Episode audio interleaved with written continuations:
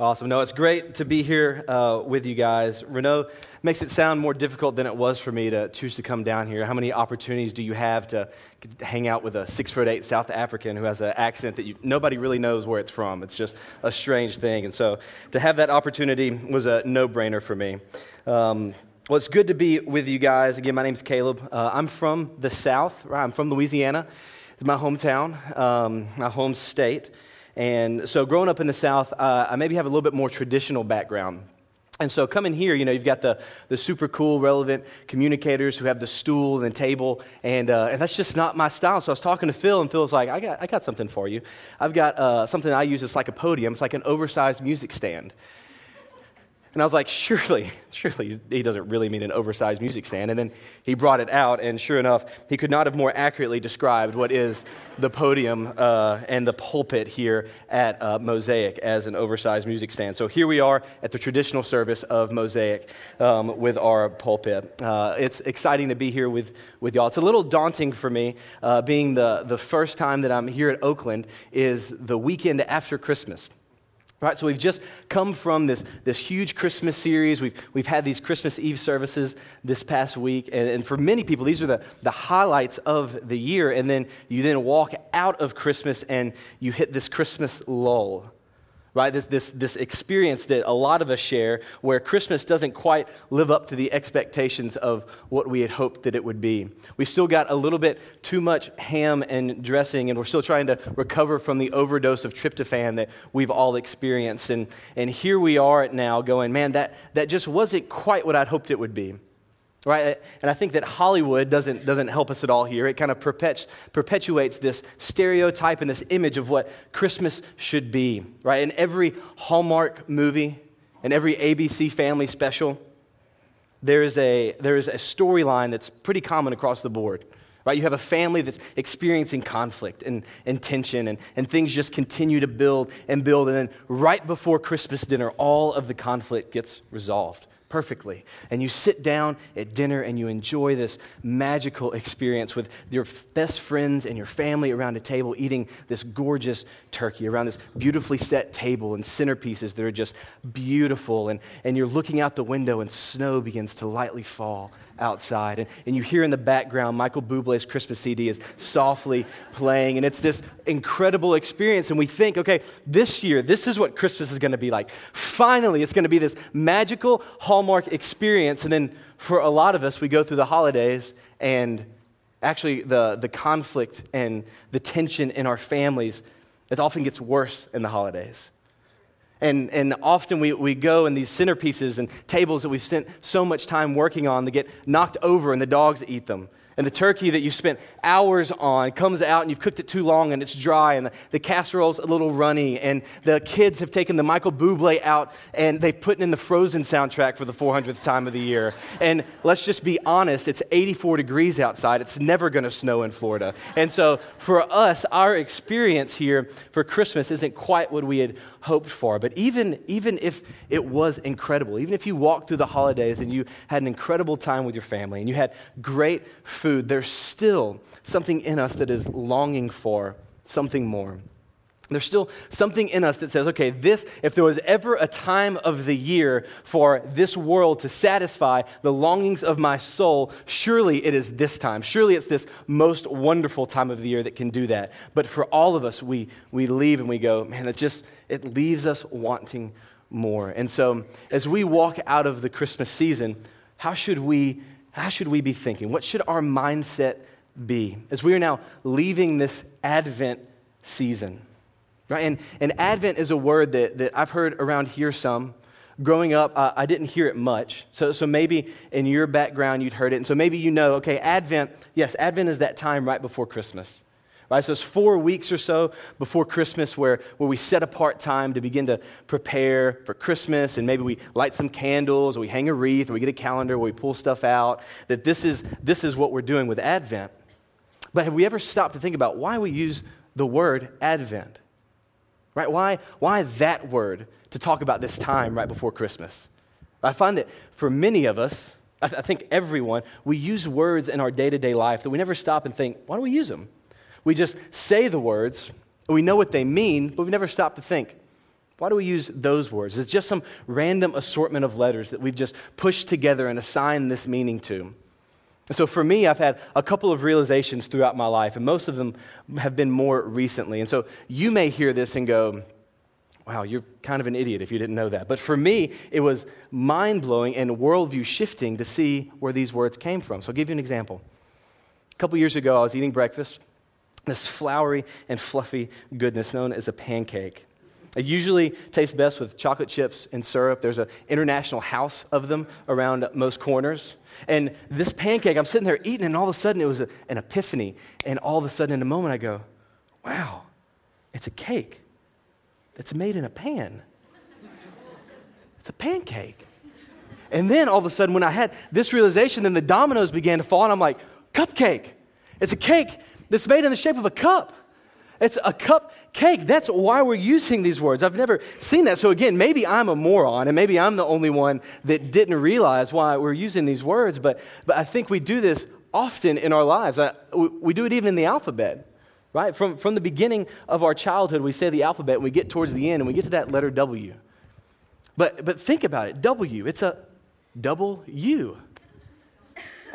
And so for me, these are the things that I think about whenever I'm bored. These are the things that, that impress me and that change my life as I sit there and think, okay, W, wow, you're at the end of the alphabet. You don't really get much love. You're not a vowel. You're not really special. But wow, W, it's two U's pushed together, W. And I think that often we can do that with, with Advent as well, that it's, it's a word that we use and we know its meaning, but why? Why the word Advent? And so so I began to look and, and dig a little bit, and I saw that Advent is, it's a word, it's derived from a Latin word, as a lot of our words are, and the meaning of that Latin word is coming or arrival. And so I saw, okay, that makes sense now. So Advent isn't just this random assortment of letters. It actually has a very deep meaning that as we go through a Christmas season, as we go through this Advent season, we are preparing our hearts. We are beginning to look forward to and celebrate the coming, the arrival of the Messiah. That we are looking forward to the Christmas season whenever Jesus came, whenever divinity became humanity. And we celebrate and we put ourselves in the shoes of the nation of Israel two thousand years ago. And we join in with them as they were longing for their Messiah to come and free them from oppression. And we put ourselves in their shoes and we begin to prepare our hearts for this arrival, for this coming, for this advent of Jesus. And so that's, that's where we get the word from. That's why we use it. But what do we do now? Right now that we are walking out of that Christmas season, now that we are walking and stepping out of that Advent season, what do we do? You see, for the Christian, the Christian lives in an interesting, an interesting space. Because for the Christian, yes, we've, we've looked and we've celebrated the coming of Jesus, and we've, we've already seen all that he has done and what he has ushered in for us, that he has brought this free offer of the gospel, that Jesus came and was born, that divinity became humanity, and he lived a sinless and perfect and blameless life, the life that we could never live. And then he died a death that we deserved. And on the cross, he took on himself the sin and the punishment and stood in our place and bore the wrath of God in our place. That he made him who knew no sin to become sin so that we might become the righteousness of God. And you see, there's now this offer that he became our sin so that he offers us his righteousness, his perfect life, and says, if you have faith, if you come, you don't have to bring anything to the table. You don't have to work to earn favor from God if you would just come and believe, right? The old hymn says that there's nothing in my hands that I bring. It's simply to the cross I cling. And when we have that mindset, then his righteousness and his perfect life is given to us. And this is the hope of Christmas. This is why we celebrate this advent of Jesus, because Jesus, we see, was born to die, was born to bring many sons to glory, to give us hope and to give us salvation, that he made us sons and daughters of the King, right? Do you, do you realize how crazy that is? That this God, this holy and perfect and just God who created the universe, right? He speaks things into existence. He breathes into dust and becomes a human being, that he created everything. And this God, who is completely separate from anything in this eternity, has now come and he has made us sons and daughters. And we have the privilege and the honor of calling him Father. Do you realize how different that is from most every other religion? That there is no fear, there is no shame, there is now no condemnation, but we can now go to our loving Father. That we were once sinners in the hands of an angry God, but now we are children in the hands of a loving God. And how drastically different that is. And so this is the hope of Christmas. This is the gospel. But again, as Christians, we live in this weird space because, yes, he's already come. And yes, we've experienced salvation and adoption, but he's not yet come again. We live in between these two comings of Jesus, in between these two arrivals of the Messiah, right in the middle of these two advents. And in this already and not yet life, we experience tension. We still experience difficult and turmoil. Right, we still experience the sting of sin that was brought into this world. This world is still broken. And so while we have experienced salvation, we've ex- already experienced adoption, we have not yet experienced that salvation in full. That whenever he comes on that day, whenever he comes again, then he will usher in this kingdom. Then he will usher in this full salvation, full adoption. And all that is broken, he will restore. Fixing broken things is the way of God. And on that day, he will come and restore and make all things new. And so we live in between this already and not yet. We live right in the middle of these two advents. And so how should we live our lives? Right? We see I should I should long for this day. I should desire for this day to come. But for a lot of us, I think we can often forget about this second advent. Right? For for me, for the majority of my life, I lived a, a very charmed life. My my life was great. I had a great middle school and high school experience, which is rare nowadays. I, I, I loved college. I went to Mississippi State University. We actually had a good football team this year, which was shocking. And it was an incredible experience for me. In college, I met the girl of my dreams. She's beautiful. She's my best friend. And somehow I tricked her into marrying me. And I began to be honest with myself a couple years ago. And I, and I said, okay, my life, my life is going really good right now. And, and if I'm honest, I would have to say, that Jesus, if you came back today, I would be a little disappointed, just a little bit. So, so, so, God, here's here's we'll make a deal with you, okay? How about yes, come, come again, come back to this earth and usher in this new kingdom, but maybe just wait fifty or sixty years. Just, just hold on and let my life play out because I'm excited about where my life is headed. I'm excited about the future that you have given me. All the, the comforts of this world, my, my fiance, everything's going. God, so just let my life play out and then come. And then everybody will be happy. And that was my perspective for so long. I, I began to look around at these good things that God has given me. They're not bad. But what I began to do is I began to look to them for the fulfillment of my life, for the for the longing of my soul. And all of a sudden, my story became about me. And my story was no longer focused on what God was doing, but my story became about me and my comfort and my satisfaction. And, and I would be disappointed if Jesus was to come and kind of mess all that up. And so I know it may be weird hearing that from the pulpit that, that people who are up here preaching have problems too, but listen, we have a lot of issues. And so so be comforted this morning if you've come in and you think, okay, church is a place where we, everyone is perfect and I've got to put this face on to have everything together. You don't have to. Right? This is a place where it's okay to not be okay. Right? It's just not okay to stay there. And that's why we come together and we encourage one another. But listen, it is safe. It's a safe place here. You don't have to put on a face. You don't have to try to wear a mask in here. It's exhausting. Come in here and be honest, be transparent. We can do that because we know that, you know what? My life and how I'm viewed, especially by God, it's not made up by what I do. It's not made up by what I have to offer, but it is by what Jesus has done for me, and that there is nothing I can do to make God love me anymore, and there is nothing I can do to make him love me any less. And there is freedom in that. And so as we now move out of this Advent season, as we now wrestle with, okay, are we maybe in a place where we're looking around at the things of this world and, and finding satisfaction and longing in there?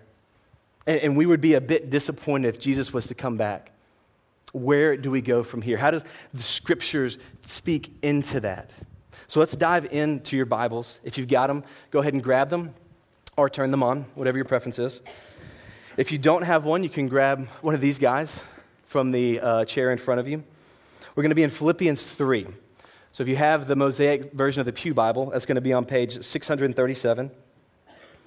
Philippians three, verses eighteen through twenty-one. Philippians three, eighteen through twenty-one. Paul is writing to the church in Philippi, and listen, listen to the anguish and the passion in his voice as he writes this letter. For many, of whom I have often told you, and now I tell you, even with tears, they walk as the enemies of the cross of Christ. So stop right there. And you see the heart that Paul has for the people around him that don't know Jesus.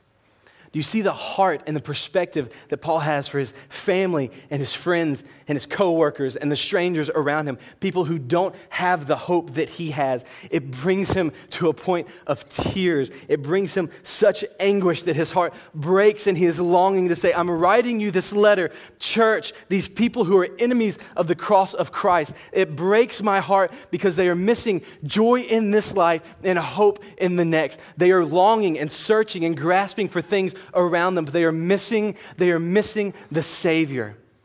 And it breaks his heart. And how many of us is that our perspective for the people around us? For me, how is that my perspective for the people that I work with? Does my heart break? God, let it be so that, our, that we would have the same view as you do, that we would have the same view as Paul towards people that don't know Jesus. So he continues in verse nineteen. He says, their end is destruction, and their God is their belly. They glory in their shame with their minds set on earthly things. So again, let's stop here because he uses a weird phrase, right? He says that their God is their belly. That's weird and doesn't make any sense to a lot of us. And so what, what he's talking about here is he says these people, they are searching after the things that bring them pleasure. They are led by their pleasures. They are on this quest, on this search to fulfill their lives through the pleasures of this world. Their God, what they sacrifice their lives to, what they are longing for is their own pleasures. And this is not true then just as much as it is in our culture today. Right, that the, that the moralistic law is that whatever brings you pleasure, then it must be good. And so if it if it brings you pleasure, then it, it can't be bad. There's no way. And so go seek after those things in your life, whatever they may be. And if it brings you pleasure, then it's great. But Paul's saying that all of these things, their end is destruction, that their mind, you see where their mind is set. Their mind is set on earthly things, on things around them. And so it's what we talked about earlier. These things often aren't bad things, right? Often it's it's it's good things. Things like family and jobs, career, money, finances, cars, houses, relationships. But what happens is we begin to look at these good things. It's okay and good to have, but we begin to elevate them from good things to God things. We begin to elevate them to these ultimate things that we begin to look at, and we set our minds on them as we begin to try to fill this longing in our soul with the things of this earth, and our mind becomes set on them. And Paul's saying, these people, when they, their mind is completely set on the things of this earth, they are enemies of the cross of Christ, and it breaks his heart. And so he moves on in verse twenty. He says, but the opposite of these people, he says, but our citizenship is in heaven, and from it we await a Savior.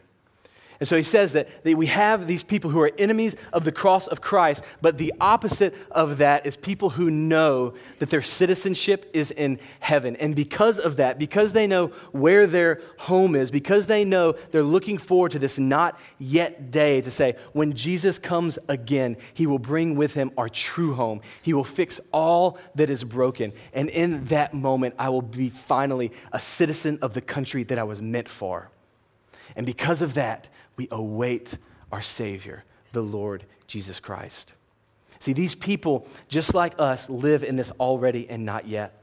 But they had this mindset that said, I am not a citizen of this world, right? I'm a stranger and an exile here, but I'm headed home. I'm on my way to my final destination, but I'm not there yet. I've already left, but I'm not there yet. And this is the point that Paul is trying to make, that we are either enemies of the cross of Christ or we have gra- we have grasped this vision that says, this place, this is not our home. We are citizens of a better country, and because of that, we are longing for, awaiting for the Savior to come. We've already left, but we're not yet there. And so I was thinking, how do we, how do we illustrate this point that Paul's making? What stories in our lives are a picture of this? And I thought back to uh, my brother-in-law who came and visited me about three weeks ago. Now, he came with him, his wife, and their three kids. So they have two twins, Parker. Uh, Ellie and Ramsey are the two twins. They're four years old. And then Parker is a six-year-old. Now, I called my sister-in-law one day because I, I saw bumper stickers, one of the best bumper stickers I've ever seen. It said that, I'm a mother of twins. I take naps at red lights. And I called her, I said, surely, surely this isn't true, right? This is unsafe, right? This is this is this has got to be illegal in some senses. And she said, uh, it's kind of true.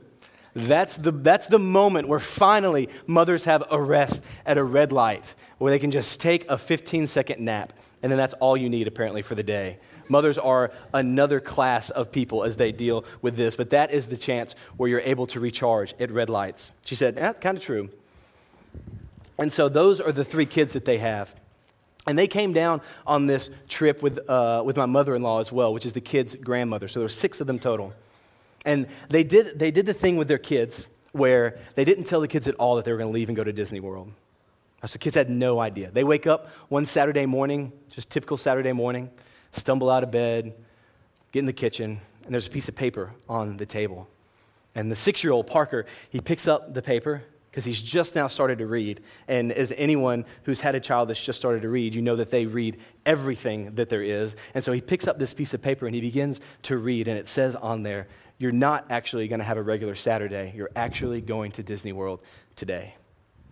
And you can imagine, if you've seen the YouTube videos, the reaction from a four-year-old, a four-year-old, and a six-year-old that what they thought was going to be a regular day, now they're about to head to Disney World. So they freak out. They start screaming, running around, convulsing a little bit. They cannot wait to go to Disney World, which is their favorite place in the world. And so they run into their rooms. They begin to get all their stuff, put it into a suitcase. They grab it. They go throw it into the van. The parents make sure we have everything that we need. We got blankets. We've got car seats. We've got uh, we've got all the toys. And Ellie, the four-year-old girl, like, every girl has named every single one of her toys. And and typically, the, the girls get uh, really cute and fancy and princessy with their names. But she has her favorite toy, which is a rabbit. It's a little bunny. And the name of the bunny is, you can't, you cannot make this stuff up. The name of the bunny is Hopping Down the Bunny Trail. That, never shortened.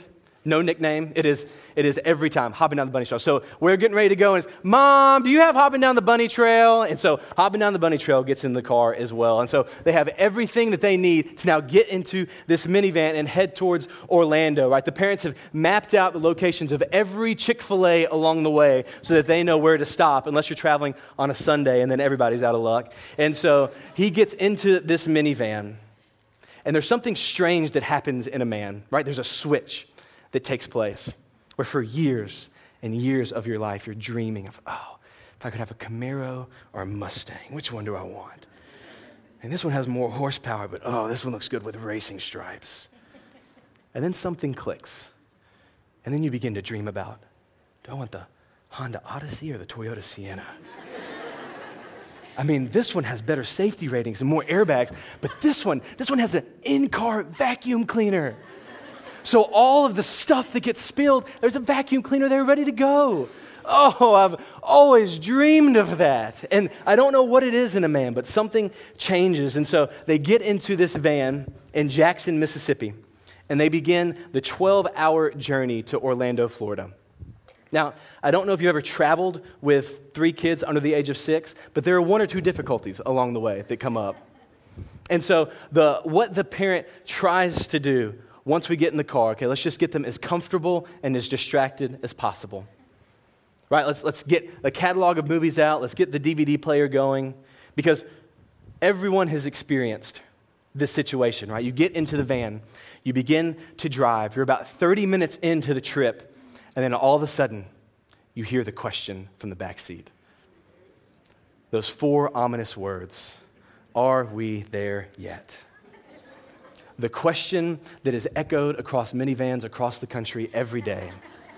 The question that haunts fathers, because, because he knows we have got eleven and a half hours left. We aren't close to being there, but I know that I'm going to begin to hear this every twenty minutes as we're going. Are we there yet? Are we there yet? Are we there yet? And so the goal, what, what, what parents try to do, let's just get them comfortable. Let's just get them distracted. Let's put on movies. Let's put on whatever we can so that maybe they'll just sit in the back. They'll be quiet. They'll take naps. They'll eat their food. They may even give each other massages, and it's going to be a great experience for twelve hours. But that is never the case. Ever the case. There is great turmoil and difficulty that is experienced in those twelve hours. Right, the, the kids are complaining because they're hot, and so you turn the air conditioner down, and then about seventy seconds later, then they begin to complain because they're cold, and so you've got to turn it back up, and they complain because they can't hear the movie, and so you turn the volume up, and then they, you realize, okay, I can't even have an intelligible conversation with the person next to me, so you have to turn it back down, and they're hungry, so you pull into Chick-fil-A, one of the ones that you marked out, and then about three minutes later, you turn around, there's Polynesian sauce all over the seats in the back seat, and this is the reality for this This twelve-hour van ride, this twelve-hour trip from leaving your home to going to Disney World. And so so what, what we try to do is in those moments, just please, please watch the movie. Please just be comfortable, take a nap, just get distracted so that you won't complain or think about the hardships that are going on right now. And and this is this is the goal, and, and it, it works wonders. Right, I, I don't have any kids, but I have six nieces and nephews, all under the age of six. I've taken a couple road trips, and I've seen the wonder that iPads and in-car D V D players do for children. Right, you, you turn those things on, and in a moment, there's peace. Right, you, there's madness behind you. You hear kids screaming. They're, you feel like maybe their arms are broken. You don't really know what's going on. They're screaming. There's stuff flying everywhere, and all of a sudden, you turn on Olaf, and it's like... just like a trance focused in. Now, once the movie's over, then it gets, the craziness gets right back into it. But for a moment, they become distracted. They become comfortable. But one of the things that happens, it's, it's interesting, is that in those moments when they're so fixed on whatever's on the T V screen, whatever's on the iPad, whatever's in front of them as they're eating, that in those moments, they're so focused on that that they forget for just a second where they're headed. They forget just a moment that you're in a van going to Disney World, right? This little movie that you're watching, it's nothing compared to what you're about to experience. And this is what I've seen.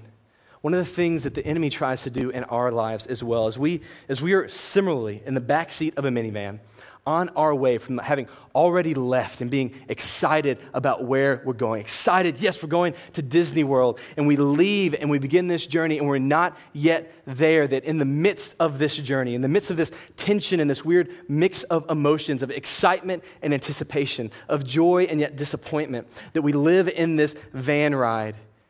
And what the enemy tries to do is, is typically one of two things. He either tries to make the van ride so difficult that you don't even want to go to the destination anymore. You say, if this is if this is what it's going to take to get to Disney World, just turn the car around and let's go right back home. And he tries to, to put bitterness into our hearts. Or what he did with me is he tried to make the van ride so comfortable. And he tried as hard as he could to distract me so that I would focus on these little things around the van, that I would forget where I was going, that I forgot how awesome of a place that I was headed towards. I was so focused on this comfort and distractions of this world. And so what, what do we do with that? How can we break out of that? And so it's different for every person. For me, it was it was an experience about two years ago. All right, so I'm in the midst of this. I'm, I'm engaged. Everything's going great. I am comfortable. I am very distracted. I'm not longing to arrive at the destination. Right? I'm I'm the kid that's watching the movie, and, and we actually pull up to Disney World, and we're there, but I've still got fifteen minutes left in the movie, and I'm like, okay, let's just wait. Let's just park right here. I've still got to see Elsa sing Let It Go. And then when we finish that, then we can go to Disney World. That's where I was. And about two years ago, I was working uh, up in North Carolina. That's where I went to seminary. I was working at Sonic, America's favorite drive-in. All right, there's not many of those down here, but they are awesome. I had a great experience there. Right? My job entailed wearing rollerblades and taking people M and M blasts. Right? That was my job. It was magical. My my job was to bring people bliss on rollerblades. And so I worked there. I worked my way through seminary. I was an assistant manager there. And as I was working one day, I felt my phone begin to vibrate in my pocket. So I take it out. I look at it. And it's my home area code, but then it's a number that I don't have. And so I just think, oh, well, it's... If it's important, though, leave a message or call me back. So I just stick my phone back in my pocket. A couple seconds later, my phone begins to vibrate again. So I take it out, I look at it, and again, it's the same area code, but now it's a different number, and a number that I don't have. So now I'm intrigued. I'm like, that's just weird. Right? It's strange that I've got these two calls back-to-back from numbers that I don't have. So I go talk to my manager. I say, hey, can I step outside real quick and, and see what's going on? I say, sure. So I walk outside, rollerblade outside, and um, I see I've got a, a voicemail. So I click play, hold up to my ear, and on the other end of the phone is my neighbor. He was in high school at the time, and he said, Caleb, it's your neighbor. I was calling about your dad. We're in the car right now. We have your mom. We're following an ambulance. He was mowing the yard when he had a heart attack, and it doesn't look good. You need to come home. And so I, I go and I, I leave Sonic. I, I run home. I just begin to throw clothes in a suitcase. I'm not, I have no idea how long I'm going to have to be home. I, I'm not thinking clearly. I'm just frantic. I'm sitting there thinking, okay, it's six months until my wedding.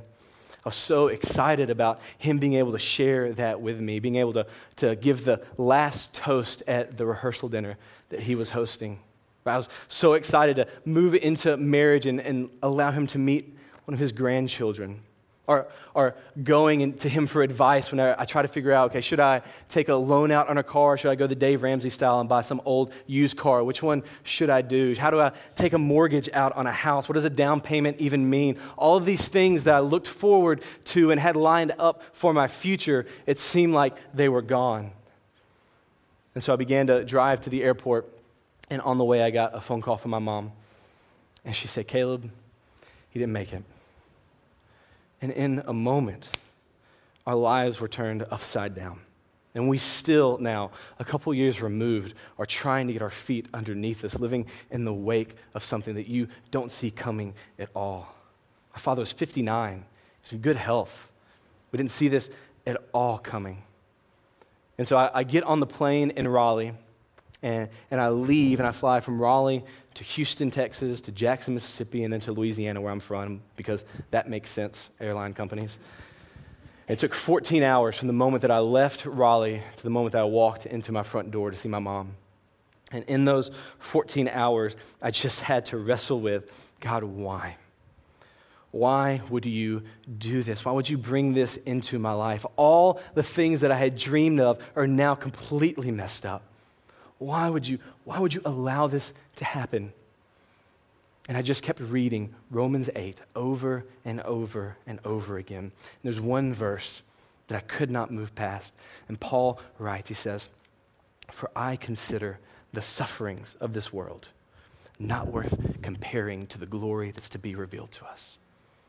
And finally, finally I saw this, this pain and suffering that I was experiencing. It was real, it was deep, but it paled in comparison to the glory that's to come. On that day when Jesus comes again, on that not yet day when he returns. That experience will overshadow any grief, any pain, any suffering, no matter how great. It will overshadow any comfort, any distraction, any of the good things in our lives. And God spoke to me, and what, what he said in that moment, he said, "Child, lift your eyes up. Stop looking at the things around you. Look at the thing that will bring you true joy, the thing that will satisfy the deepest longings of your heart. Because your best life, your best life is not now. Your best life is still to come." And finally, I began to see that truth, that we live in this already not yet world, and we experience the brokenness of sin that still exists. And God finally lifted up my eyes from the petty things of this world that I was so fixated on. I was like my nephew, Ramsey, who was in the back of the car. Uh, I called him while they were on their way down. I was FaceTiming with his mom, who was in the front seat. And so I could see everything that was happening in the back. And I could see him in the back. He was sitting right behind his grandmother, who is re- affectionately referred to as Cece. And he's sitting right behind her. I could see him craning around, looking at the T V screen way up there, and he was trying all that he could to be able to see the D V D. And so I said, "Ramsey, what are you doing, buddy?" He said, "I can't see because Cece's hair is in the way." So one thing about Cece is that she's from Texas. And there's a thing known as Texas hair. It's a real thing. It has a Pinterest board. I looked it up. And he couldn't see over this hair, and he was trying all that he could to crane his neck around to see this little five by four D V D screen. He was so fixated on it, trying all that he could to try to pull any kind of distraction, any kind of satisfaction that he could from Mickey Mouse Clubhouse. And what I can't help but think is that, Ramsey, I know you're only four, and I know you just want to watch a T V show, but if you could just remind yourself in that moment, you're trying so hard to see this little T V screen, but in just a day, you're going to meet Mickey Mouse face to face. You're not going to watch this little T V of a five by four. You're going to be in Magic Kingdom as you're watching this projection show on Cinderella's Castle. So what you're trying so hard for to find satisfaction and fulfillment, it pales in comparison if you will just remind yourself and grab a hold of the vision of what is to come, what you're about to experience, what you're not yet quite there, but what you will soon be. And this is where I was. I was trying so hard, craning my neck, looking over Texas hair, left and right, trying to find satisfaction and fulfillment in the things of this world.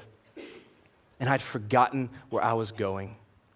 I'd forgotten that right now, though I see dimly, then I will see face to face, that I will meet my Savior, and I will fall on my knees and worship in his presence.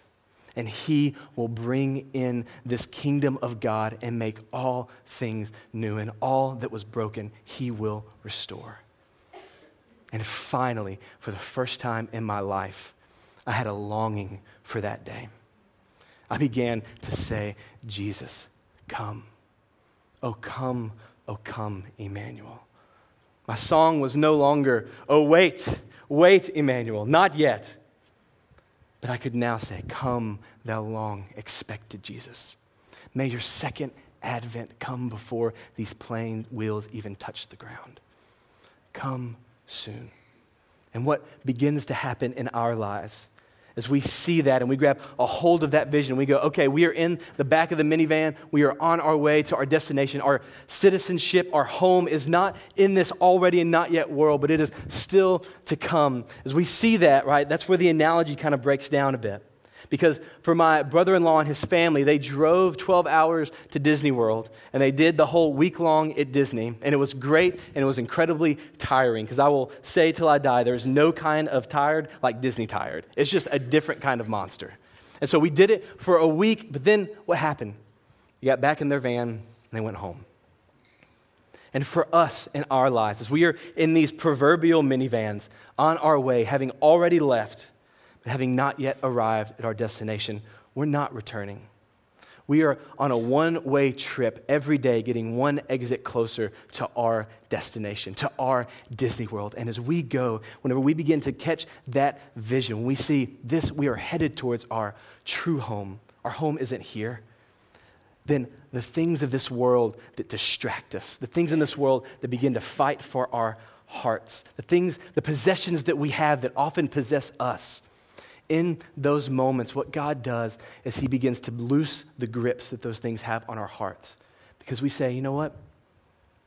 I'm not meant for this world. I'm not going to spend all of my energy, all of my resources trying to make myself as comfortable as possible here. But no, I can now let go of these things because I know that I'm headed for my true home, right? In Hebrews eleven, it describes us as strangers and exiles. It says that the people in the Old Testament were desiring a better country, a heavenly one, that that's the same situation that we're in, that we see our home is still to come. We now begin to let go of the things in this world and use them and and leverage them for the kingdom, knowing that as we're in this minivan, we're on our way home, we're not going back. So we can now, there's no point in having all of our money tied up in a mortgage and in cars back home, but we can liquidate that, take that money with us, and as we're going on this one-way trip, begin to invite everyone along the way to say, come, come get in the van with us. We can squeeze in. You know what? I've got this. Let's buy another car. Let's get you in here. Come with us. And we share not out of obligation or out of guilt, but out of an overflow of the joy of the true vision of where we're headed. We begin to bring others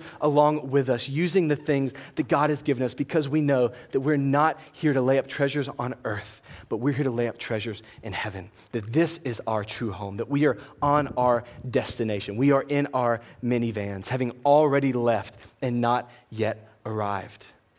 And so as we go through this life, as we now leave this Advent season, we begin to try to mirror the heart of Scripture as we see how the Bible closes in Revelation twenty-two, the second to last verse of the Bible.